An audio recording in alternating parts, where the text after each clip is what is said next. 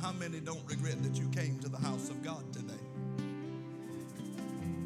Oh, my, my, my. Maybe I need to ask that question one more time. How many have no regrets that you came to the house of God on today?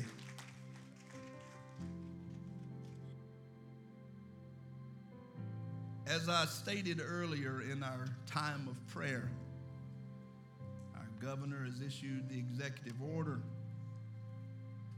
no gatherings of more than 100 people in a confined space or place. So many people began to wonder would we have service on today? Would there be church? And on last evening, we received a video from our district superintendent, Dr. Ross, with regard to us exercising wisdom. That is so key. But more than that, we are going to honor the law of the land. For the Bible exhorts us through Paul's writings, praise God, to obey the laws of the land. Now, many folks might say, well, we have our own system of government as the church, and we're going to operate accordingly. But the Bible says, obey them that have rule and authority over you, but especially those in the Lord. Amen? So, as the pastor of this great church, I want to inform us that we will do everything in our human power to obey the laws of the land. For it is God who sets the authorities and who appoints kings and kingdoms. Somebody say, Praise the Lord. So please be on standby. It is my clear understanding that Vice President Pence will meet with all the governors of the great states of this country on tomorrow morning. Let us be much in prayer prior to that meeting that God would give them direction, that they would exercise wisdom, and in turn pass that down to us. As far as we now know, we will have services, but only God knows what time itself will hold. In the meantime, let me encourage us to pray, not for this country, but for the world. Let us pray for the thousands of others scattered around the globe who have been infected with the coronavirus. Let us pray that God would direct the hands, the minds of skilled professionals to know that healing only comes through Him. Help me, saints of God. Somebody said, I don't know what I'm going to do if I can't be in church. I love that Jesus said, Where two or three are gathered in my name, there I am in the midst thereof. So I, I, I, want to tell you that you don't have to be in a sizable crowd to have church. Help me now. You don't have to be in a hundred plus people to enjoy the presence of God. For Jesus has made this clear. It is absolutely obvious that if two or three are gathered in his name, he will be there. Amen. Now somebody give him praise. Hallelujah. He will be there. I have a rather lengthy text today. Don't know that in my earthly ministry I've ever read an entire chapter and taken it as a text. But I feel prompted in the Spirit of God to read to us today in the Lord's presence, 2 Peter chapter number 3. If we would stand and reverence the Word of God together. Now, before you leave this place and say, I don't know what's going on, Wednesday night, there will be Bible study pending a higher order. Amen. I also know that given an opportunity to stay home, people will. Not bashing anybody, but just being real. Just being real. We pray that martial law is not implemented and that the military will be employed to enforce that. That should be our prayer.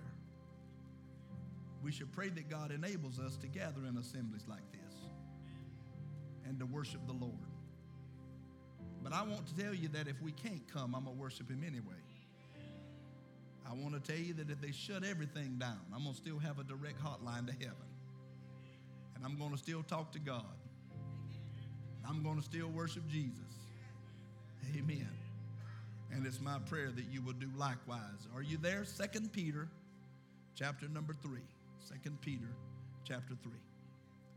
Peter writes, Beloved, I now write to you the second epistle, in both of which I stir up your pure minds by way of reminder, that you may be mindful of the words which were spoken before by the holy prophets, and of the commandment of us, the apostles of the Lord and Savior. Knowing this first, that scoffers will come in the last days, walking according to their own lust, and saying, Where is the promise of his coming? For since the fathers fell asleep, all things continue as they were from the beginning of creation. Somebody say, God's a planner. Hallelujah. For this they will willfully get that the willfully forget that by the word of God the heavens were of old, and the earth standing out of water and in water, by which the world that then existed perished, being flooded with water. But the heavens and the earth, which are now preserved by the same word, are reserved for fire until the day of judgment and perdition of ungodly men. But, beloved, do not forget this one thing. Hallelujah. That with the Lord, one day is as a thousand years, and a thousand years as one day. For the Lord is not slack concerning his promises, some count slackness but is long suffering toward us, not willing that any should perish, but that all should come to repentance. But the day of the Lord will come as a thief in the night, in which the heavens will pass away with a great noise, the elements will melt with fervent heat, both the earth and the works that are in it will be burned up. Therefore, since all these things will be dissolved, what manner of persons ought you to be in holy conduct and godliness, looking for and hastening the coming day of the Lord, because of which the heavens will be dissolved, being on fire, and the elements will melt with fervent heat. Nevertheless, we, according to his promise, Look for new heavens and a new earth in which righteousness dwells. Therefore, beloved, looking forward to these things, be diligent to be found by him in peace, without spot and blameless.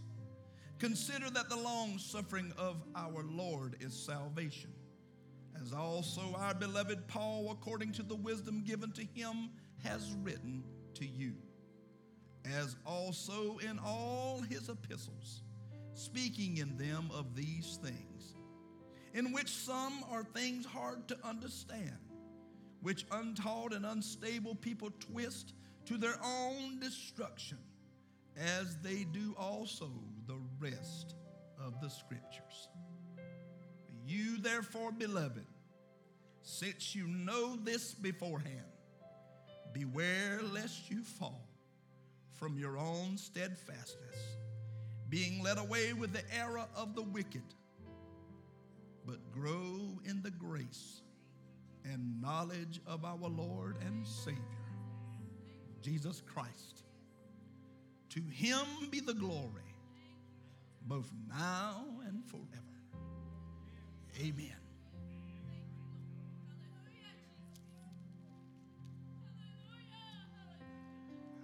I want to use a thought today after the rain. After the rain. Finding my rainbow. Holy God of heaven,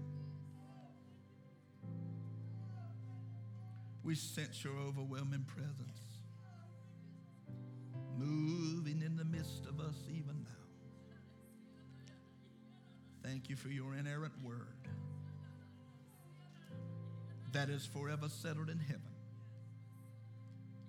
The word in which our Lord Himself promised that heaven and earth would pass away, but my word will remain forever. Now, O Lord God,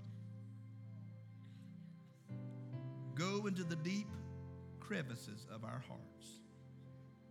Embed your word there, Lord, that we may gain a deeper understanding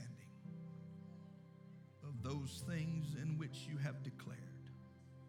Now, God, let the power of the Holy Ghost minister into our persons today as we have gathered in this place of worship. Bless all over the world today by your power and by your presence. Lord, as that centurion servant declared, I know that you can say one word and things will change. Right now, in the authority of Jesus' name, Lord, would you speak to this pandemic right now? Extract it from the face of this planet as though it never existed. God, as I know that only you have the power to do. For it now we give you praise in advance. We know that you're going to do it according to your word and according to your love for us. Therefore, we ask these things in Jesus' name. His church said, Amen. Amen. You might be seated if you can in the Lord's presence on today. After the rain, finding my rainbow. Historians tell us that somewhere around 57 AD, 67 AD, in that time frame, that quite possibly from Rome, that Peter is writing to us knowing that his time on earth is coming to an end. He realizes his time on earth is limited. And he writes to believers everywhere. He writes to the church of the living God as a whole to warn Christians about false teachers and to encourage or extort believers to grow in faith and knowledge of Jesus Christ. Now, if you're taking notes, there's a few words I'm going to use today that my research has produced, and it would, it would be a blessing if we could jot those down just for the sake of memory. One of those words is antediluvian. Antediluvian. That word simply means before the flood. Before the flood. Adam, Seth, Enosh, Kenan, Methuselah in the scriptures are known as antediluvian patriarchs or fathers of the known human race. That period in time was based solely upon the genealogies of the righteous. Amen. Didn't have anything to do with the ungodly, but based solely upon the genealogies of the righteous. How many know that during that time, people lived a long time? We find it difficult to process this in its reality, but the Bible tells us that Adam lived to be 930 years old. 930. The scripture goes on to tell us that Seth lived to be 912 years old. And that Methuselah according to Genesis 5:27, Methuselah was the oldest human that ever lived. 969 years of age. But bucking the course or the shift of humanity, which in that particular time frame was in a spiritual decline, Genesis 4:26 tells me something real important. You there? Genesis 4:26 tells me, as for Seth, to him also a son was born, and his name was Enosh. But I want us to get the last part of this verse. Then men began to call on the name of the Lord. We said that, that, that they were in a spiritual decline. But then men began to call on the name of the Lord. You say, Pastor, what happened? Well, something notable took place. What was it? Change. I mentioned this yesterday in Brother Graham's homegoing service. Change means to alter or to take on another form or another shape. So, even though there was spiritual decline in the world, certain righteous men began to call on the name of the Lord. And Jesus himself, he mentioned this period when he forecasted signs of his second coming that are recorded in Matthew chapter 24, verses 37 and 39. Let's take a peek there and, amen, see what the Lord has said. Matthew 24, verses 37 and 39. But as the days of Noah were, so also will the coming of the Son of Man be.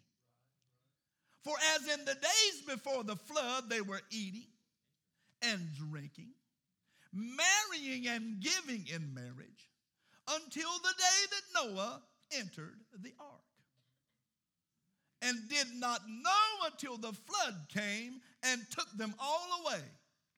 So also will the coming of the Son of Man be. I think it merits further investigation. Amen. There's only two ways I know how to preach, and that is that God gives me a passage of Scripture and I expound upon it. Amen. Or God gives me a thought and I support it with Scripture. That, that, that, that's the only way that I know how to preach. So the Spirit of God began to drop this into my spirit. I, I, I thought about what actually took place from the very beginning of created time. And the first point I want to make is that of escaping the first reset. How many know that God's got a reset button? You got them on your computers, you got them on other electronic devices. Amen. Everybody knows what a reset button is. I should have brought me a ground fault receptacle most commonly, those are in bathrooms. Why are they there? Because uh, those circuits can be interrupted by water. So they got a T and an R button on it. And the T button is for test, but the R is for what? Reset. And how many know when you overload a circuit, it's going to trip? Isn't that what it's designed to do, Brother Blue? I'm up your alley now, aren't I? Amen. So when that circuit's overloaded, it's going to trip. And the purpose of it tripping is for safety. All right? So God looked down on the created order of things and he saw some stuff that just didn't agree with him. He saw some things that just didn't sit too well with him. So thank God that he is not a responder to those things, but he's a planner. And long before Apple or anybody else, amen, installed a reset button, God himself had a reset button escaping the first reset. The word escape means to break free. Reset means to set again. It means to start all over and to make adjustments. Now, the scripture tells us that when God, amen, appears to Noah, he's at least 500 years old when he is first mentioned in the scriptures as having children. He's 600 years old when he enters the ark. Now, scholars differ in how long it took Noah to build that ark. Some say that it possibly took a hundred, others say up to a hundred and twenty years for Noah to build the ark. But he's about the most unsuccessful, unsuccessful minister, amen, that ever lived. Why? Because he preached and nobody received God.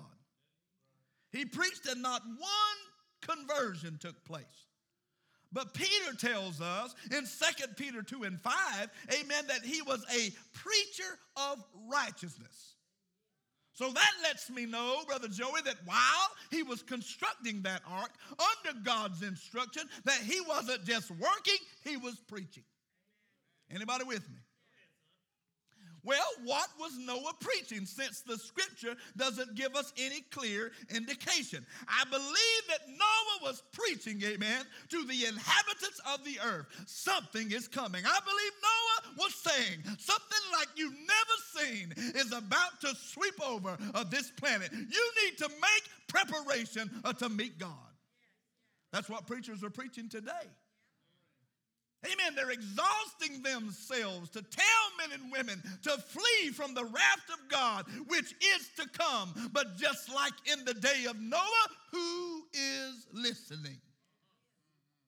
Who is listening? Well, we understand that in Genesis chapter 6, verses 5 and 6. Let's read there together. Genesis chapter 6, verses 5 and 6. Then the Lord saw that the wickedness of man was great in the earth, and that every intent of the thoughts of his heart was only evil continually. Did you get that? And the Lord was very sorry. One translation said that he repented that he had made man on the earth and he was grieved in his heart. Amen. Because the translators had no greater word, amen, uh, to define what uh, God was saying through his word. Uh, they picked it up and said that God was sorry that he made man. He was sorry. Oh, my somebody. The ungodly behavior of, command, uh, of mankind had caused God to be sorry that he'd ever made man. The sorrow that God experienced over the sins of humanity, they mirror that of you and I as parents who grieve over rebellious sons and daughters. You follow me? That's the reason the Bible declares that we, we have not one who hasn't been touched by the feelings of our infirmities. God knows how we feel. He created us in His image and in His likeness. And when a rebellious son or daughter causes our heart much grief, that is the same, amen, emotion that God went through when he looked at the extreme wickedness of humanity. That's right. It grieved God that he had made man. But in Luke 17, 26, 27, Jesus points us to a startling reality. This is Jesus. As in it was in the days of Noah, so will it also, so will it be also in the days of the Son of Man. For they ate, they drank, they married wives, they were given in marriage until the day that Noah entered the ark, and the flood came and destroyed them all. What happened? The people of Noah's day were so morally corrupt. They were so wicked. Are you listening? They were so engrossed in that behavior that they didn't pay, amen, their attitude any attention at all. The Bible said they did evil how often? Continually. Brother Delton said all the time. So there was no good thing in them. They didn't even preoccupy themselves, Brother Jerry, with even knowing to do good. Because their heart and their thoughts were bent on doing evil. But how many know that Noah found grace in the eyes of the Lord? How many know that of the inhabitants of all the earth, only, only that man and his wife and his sons and their wives were the only, glory to God, ones in that particular time uh, that were saved from the devastation of the flood? Only eight souls were saved. Noah preached on, constructing that ark. But all of the inhabitants of the earth were content in their sins and also in their wickedness. Oh, my somebody. Now, people ask me this all the time. People say, Preacher, if it had never rained on the earth, where'd the rain come from?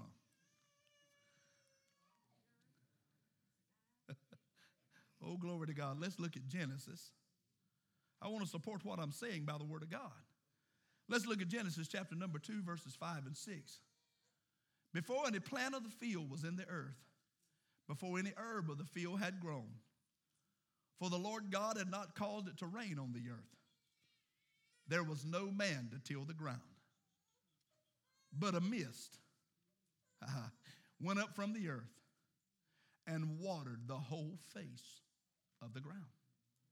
You say, did how, how did plant vegetation, how did foliage? How did trees, how did these things that God created, how did they survive?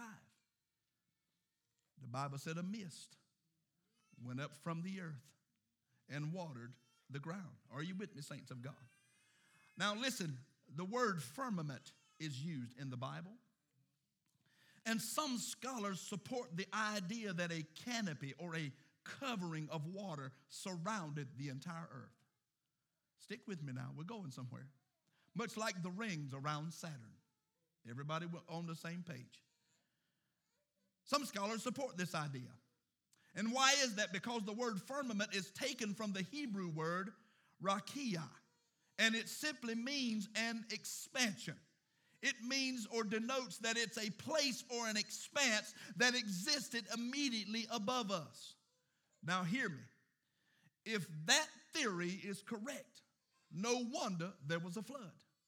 If there was a firmament of, of water or a canopy of water that hovered immediately above the earth, and God unleashed them, certainly there would be enough water to cover the entire earth. Right? So this could, in fact, be a reality. But we do know that according to the Bible, I don't have time to go all the way into this, but we do know that according to the Bible, that when it rained, glory to God, it covered the entire earth. Even the highest mountains were 15 cubits underwater. Now, that would measure at least 20 feet, Brother Con, underwater. Even Mount Everest, which is the tallest mountain in the world. So it lets us know this was not a territorial flood, but this was a global flood. It took place on the whole earth. Well, what happened, preacher? Well, the Bible says, Genesis 7 and 4, that it rained 40 days and 40 nights upon the earth. And Noah and his family were the only survivors. Scripture goes on to tell us that everything that had life in it died.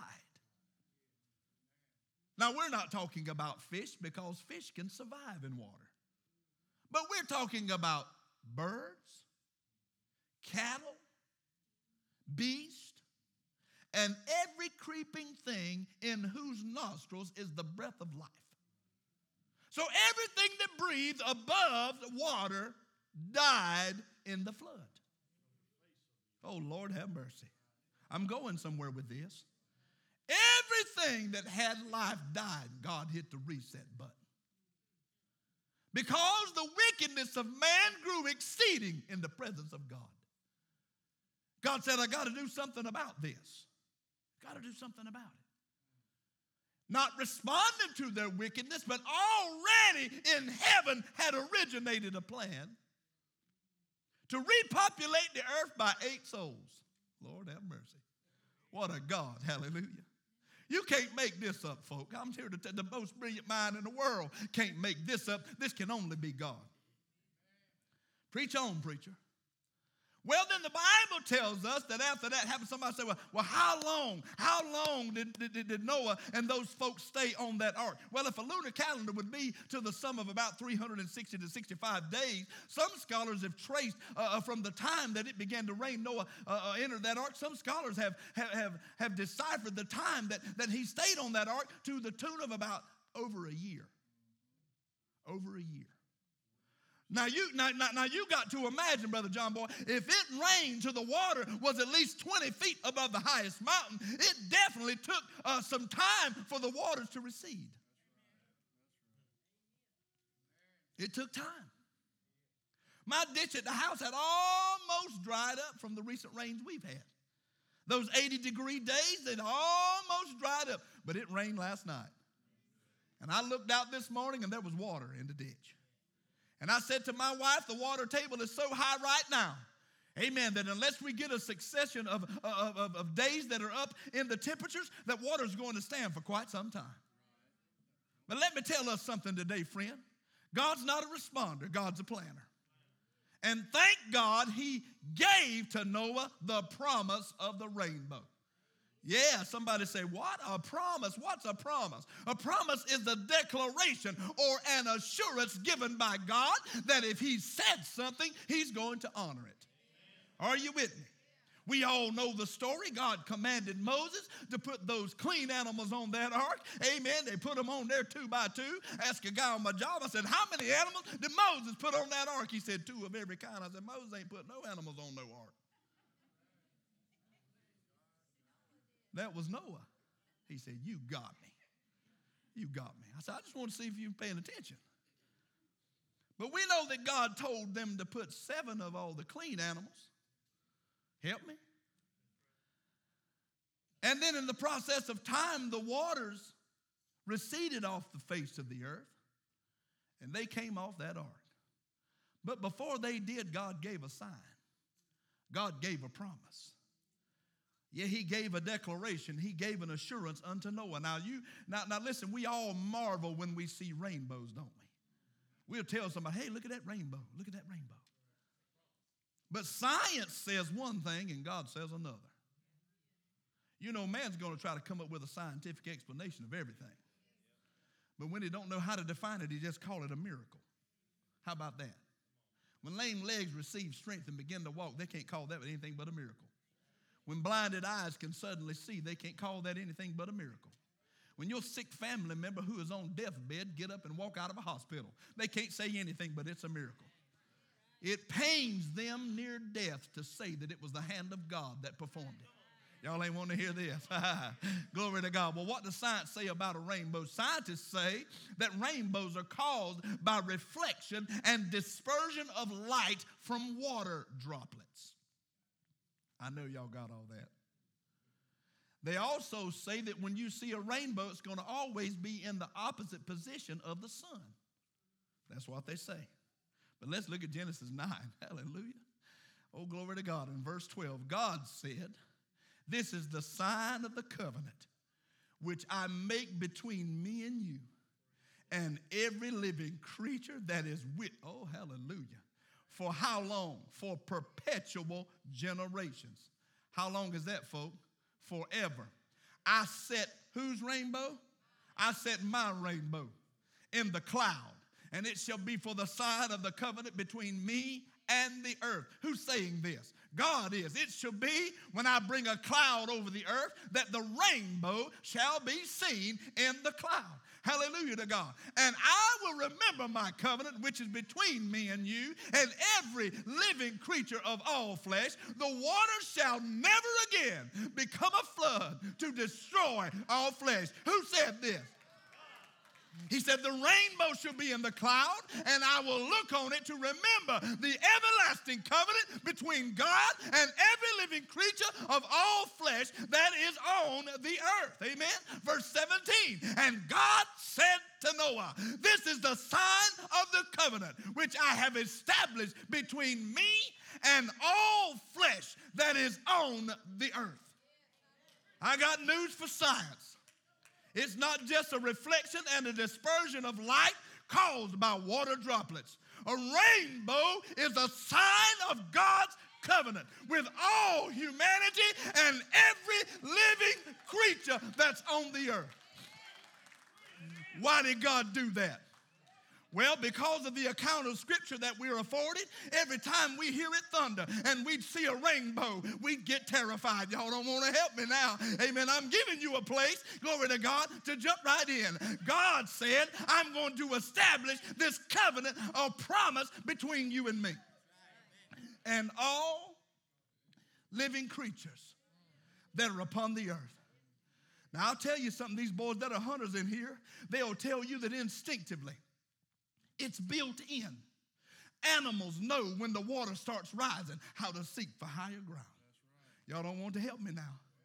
But glory to God, not only humanity, but all the animals of the earth. If God had not put this covenant into place, every time that a cloud would form and the rain would start to beat down on the earth, there would be a panic among all creation. But how many of you know that because God made this promise, that we don't have to be afraid that we're going to be destroyed by water anymore? My parents used to say, Boy, it's lightning and thundering, and God's doing His work. Get somewhere and sit down. That's what they used to say. God said, No, I want this to be a sign between us and all living things upon the earth. When they see the rainbow in the cloud, they will know that never again will I destroy the earth by way of flood. Somebody give God praise. Finding my rainbow, glory to God. Here's what God said I will never, ever again destroy the inhabitants of the earth by water. How many know when God makes a promise, He keeps a promise? I want to tell you that either the wickedness or the righteousness of man will never alter this unconditional covenant from God. It will never change it. Why will it never change it? Because of God's faithfulness. How many know He's a faithful God? And He promised it. And if He promised it, He will never go back. Sister Bonnie, He will never renege on a promise that He's made. He's God. It would violate His character. Oh my, you hang on to your horses here now. I'm going somewhere because in the process of time, other people have tried to reduce the beauty of what God has made. Other people. Some states have rainbows incorporated in their flags. This is good. This is it, it's promoting good things. But a little research that I did produced this bit of information. That in 1978, a man by the name of Gilbert Baker. Gilbert Baker was an artist and a gay rights activist, and he designed the rainbow flag. Are y'all following me? This was 1978 in San Francisco, California. What did it represent? It represented the LGBT community. Now, for some of you don't know what that means, I'm going to break it down. L stands for lesbian, G stands for gay, B for bisexual, T for transgender. But we're in the 21st century now, they've added an I onto the end. And the LGBTI community, the I stands for intersex. What does that mean? It means I can be male, female, or neither one. That's what it means. I might as well preach while I'm here now. We're not going to sit the same house on this one, but I might as well preach this while I'm here. Because God has never made any individual with an unnatural affection for his own kind. Oh, glory to God, saints. Amen. That you won't show it to me in science. There's no body of evidence that will support that idea or prove to me, amen, that God erred in his created order of things. Preach, preacher. You might as well fix it. You tore it up. You might as well fix it while you're here. I want to tell us something. The rainbow is God's creation. Amen. The rainbow is God's creation. Glory to God. It, it, originated with Mr. Baker, and that flag had eight different colors that represented different things. But I came to tell you, Brother Randy, that that flag, amen, don't mean nothing to glory to God. Amen. In the kingdom work of God, what is relevant is, is that God created the rainbow. It's His creation. And what it means is, I will never again destroy the earth by water, glory to God. I will never cause a flood to destroy mankind ever again. After the rain, hallelujah. I don't know about you, but I'm excited beyond my uh, opportunity to tell you that I'm so glad that God loved all of humanity enough that He promised, He declared, I'll never again send water to cover the face of the earth. I'll never again destroy mankind by way of water. I don't know about you, but drowning is not fun. And I'm one person that can save me, but don't you be drowning. I'm not going to kill both of us. And I'll tell you this you don't put your hands on me in a body of water. You just don't. I told Brother Carl, Sister Lisa's brother, he's a mammoth of a man. He's a big fella. I told him, Brother Arbus, I said, I'll never fight you, brother. I'll just kill you and get it over with. I wouldn't fight you. But don't touch me in a body of water. I had a brother who drowned. That's no laughing matter. It's no laughing matter. You can drown in a cup of water. You follow me? But if I'm in a body of water, you don't horseplay with me. I'll choke the life out of you. I'm just going to tell you. If I can get my hands on you, You tow in with me in a body of water, you in trouble. Amen. Because I value my life.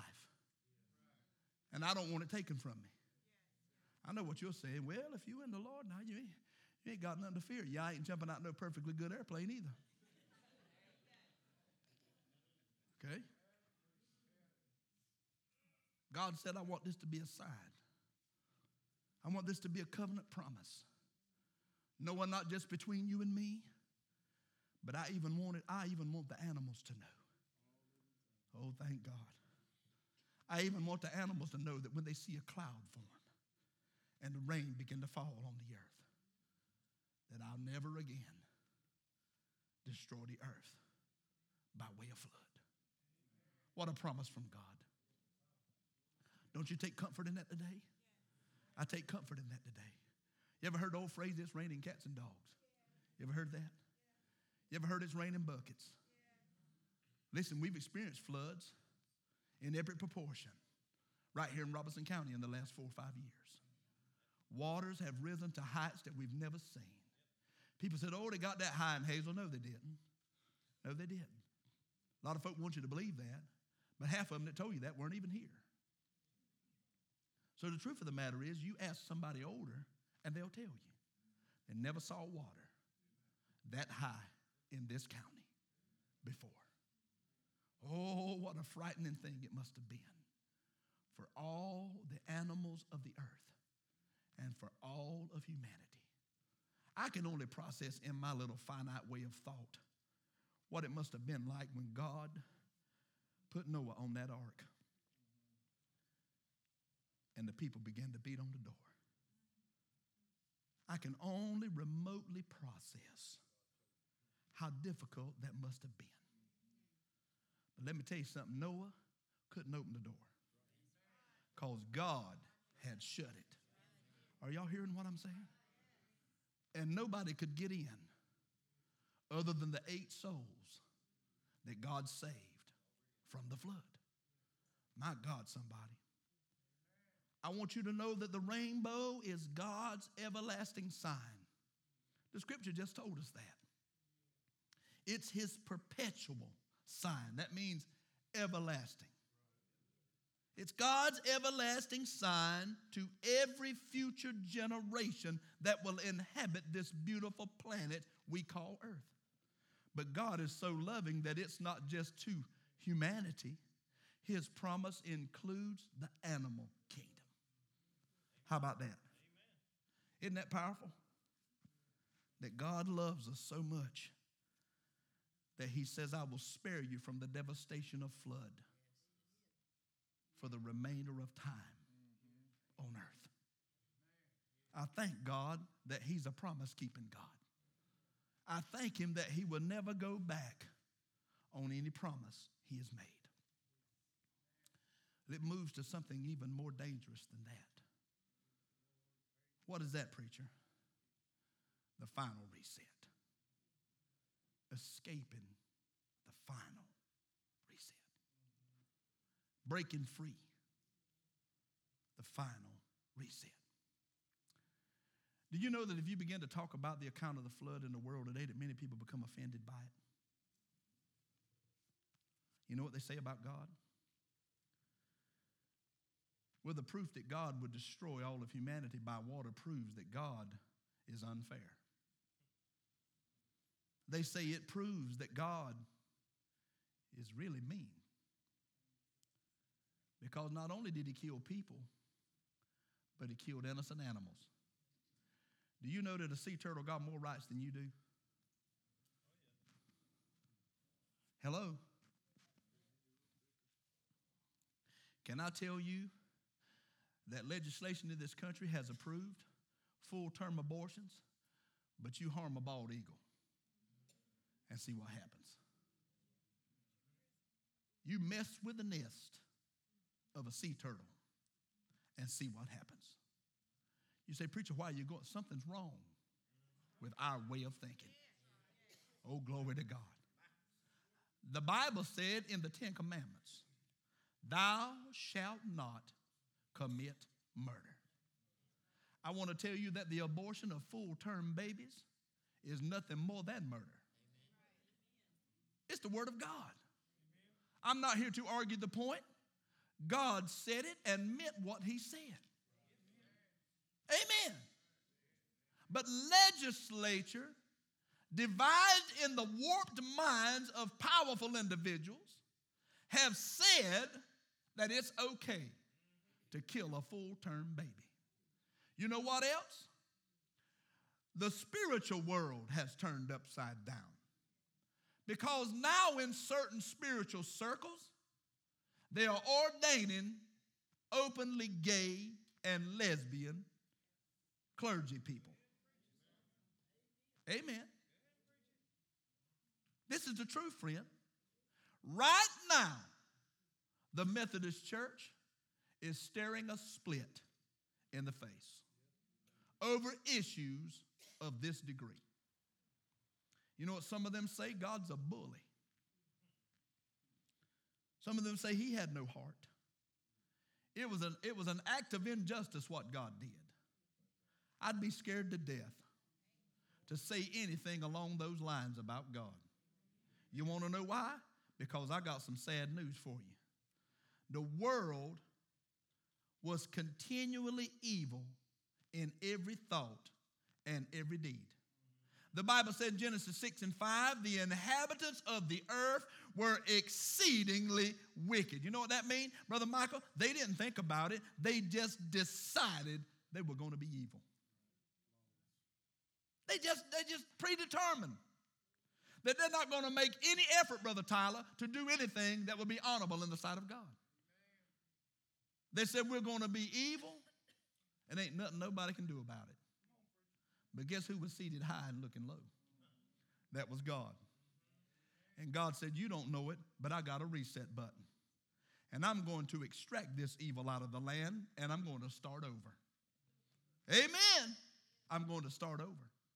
And that's exactly what God did with Noah, his wife, his three sons, and their wives. He repopulated the earth. I'm trying to hurry. Musicians are coming. I'm trying to finish. We got some folk today, amen, that are going to join this faithful establishment, and I appreciate that so much in all my heart. God was mean to drown everybody. He was a bully that he even drowned all the innocent animals of the world.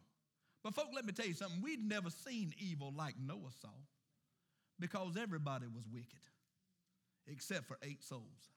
Everybody. They were wicked, morally wrong, corrupt. They were wrong. But Paul tells us something in Romans 6:23. What does Paul tell us? Paul tells us that the wages of sin is death but the gift of God is eternal life in Christ Jesus our Lord. What, let me tell you what sin is. Sin is a death penalty. Is that right?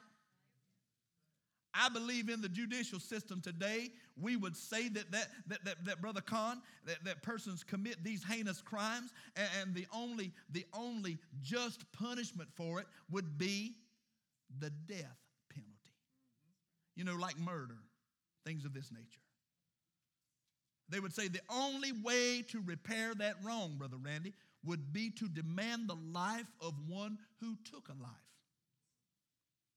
So, what am I saying to the body of Christ today? I'm saying to us if we sin, we are writing our own death sentence.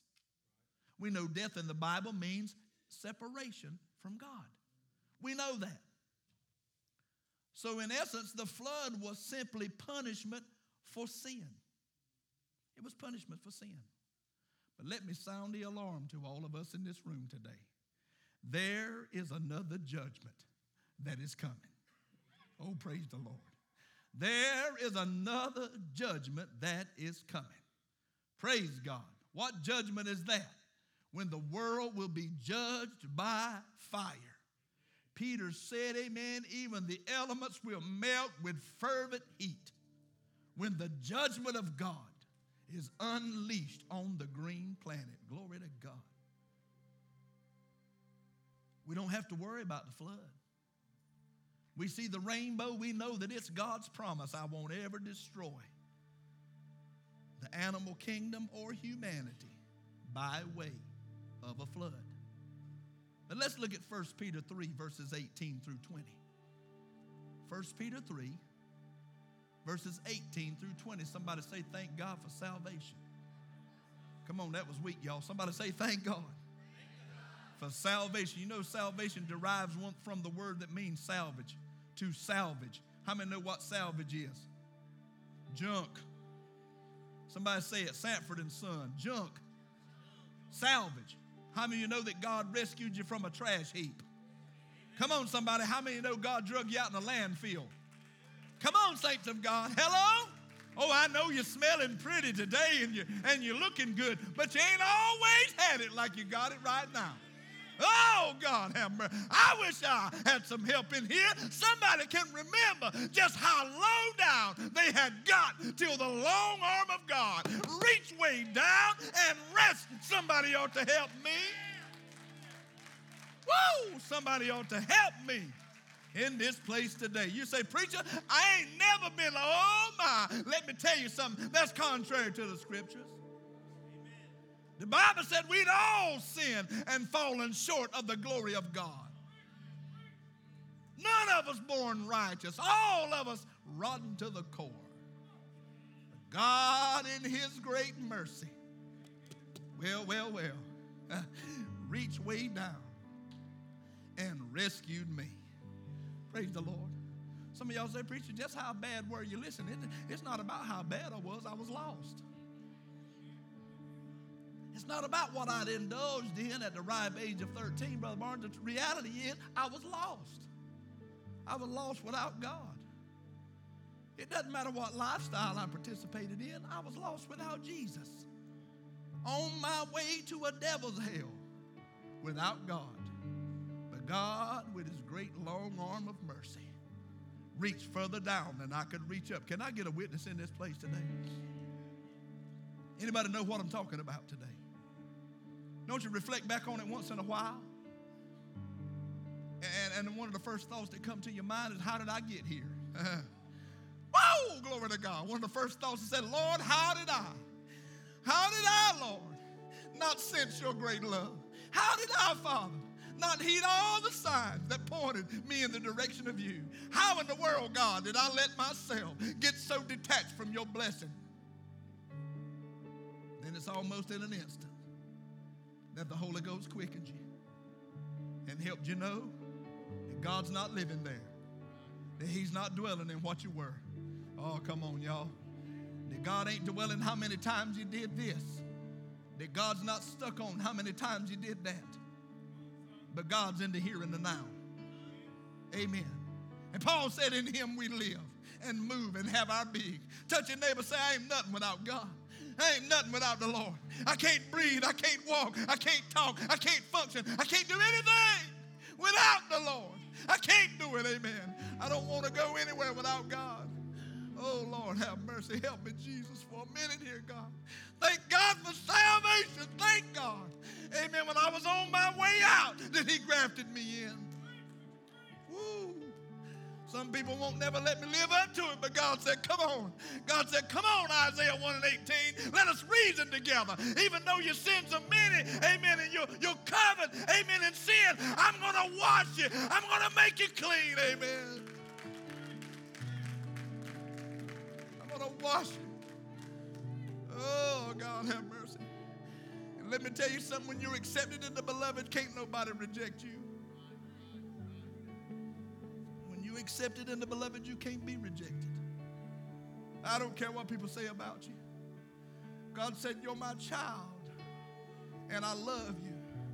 Look what Peter said. Peter said, Christ also suffered once for sins, and just for the unjust, that he might bring us to God, being put to death in the flesh, but made alive by the Spirit. Look what it says in verse 19. Glory to God by whom also he went and preached to the spirits in prison. This is Jesus, who formerly were disobedient when once the divine long suffering waited in the days of Noah while the ark was being prepared, in which a few, that is, eight souls, were saved through water. What's that saying? God pressed the reset button. He said, Brother Delton, I'm going to give man a do over. In golf, we call it a mulligan. what does that mean? That means when we hit one Eric out the fairway, we say, Boy, I need a do over. I need a mulligan. How many glad that God's the originator of the do over? Come on, somebody. How many today are grateful that God said, I got a reset button? And even though man failed, amen, even though man didn't reach its potential, I still got a plan for man. And glory to God, It's not going to be lost in sin forever, but I'm going to send Jesus Christ my son to die for their sins. That's right. That's right. Escaping the final reset. Who can deliver us from the penalty of sin? Who can remove our sin from us? The songwriter said, Nothing but the blood Oh, Wow, nothing but the blood of Jesus. What can wash away my sin? Nothing but the blood of Jesus. What can make me whole again? Nothing but the blood of Jesus. Don't that excite you?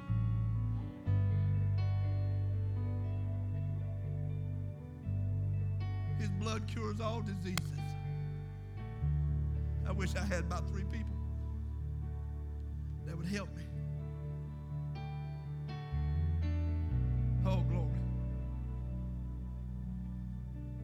Peter uses four phrases in that text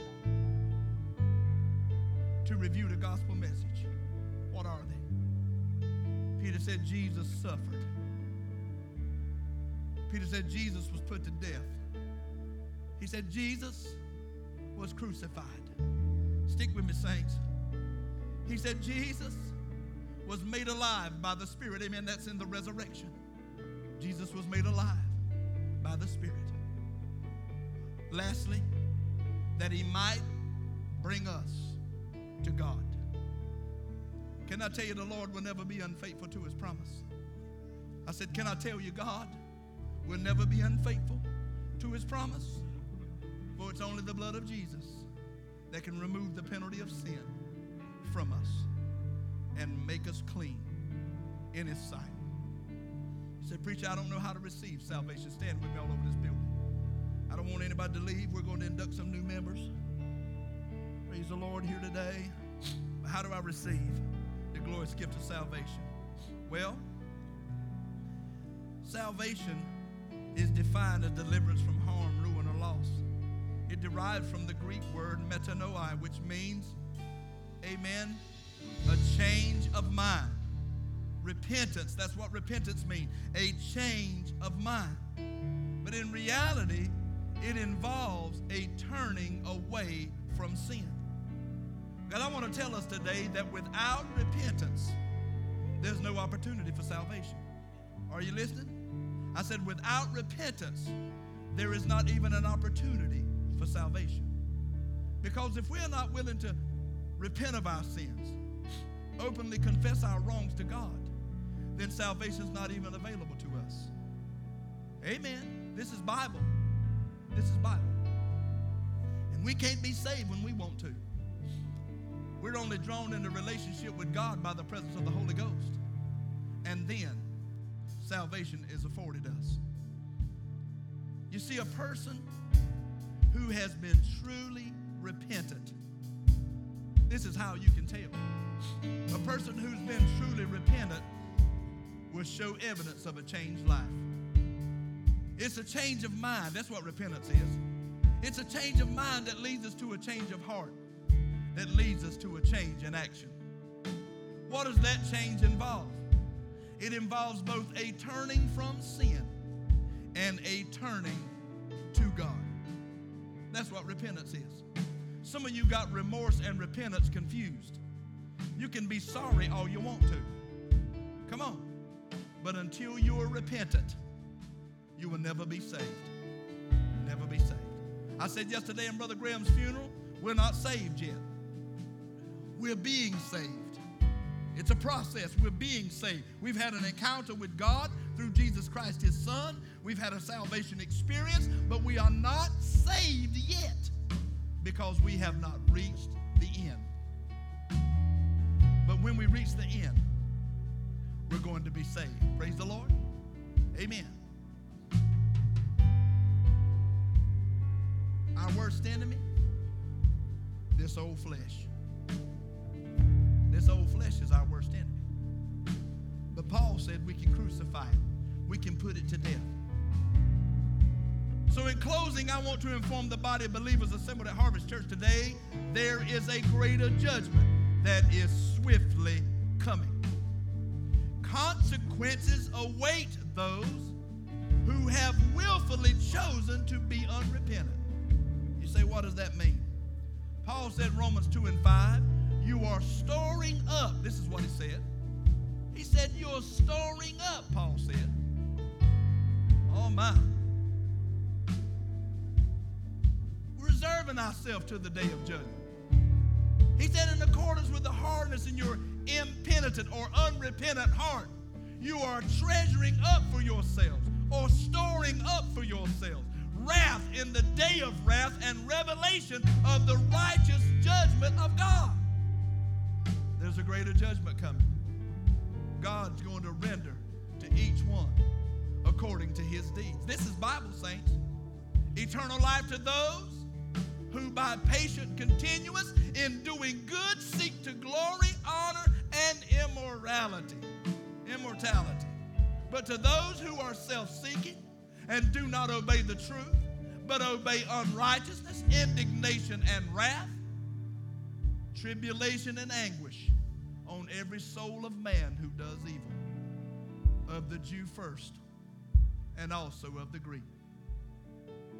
It's going to encompass everyone if we're unrepentant and continue to be practices of sin. We're treasuring up for ourselves the wrath of God. Wow. Think about that today, saints of God. Because the reward of the righteous will be glorious.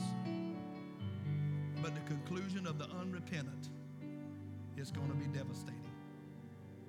Where will you stand when you meet the Lord? Thank God the blood of Jesus Christ has washed us and made us clean. Hallelujah. The Bible said, as far as the east is from the west, so far hath the Lord removed our transgressions from us. I wonder how many excited folk have I in the house of God today?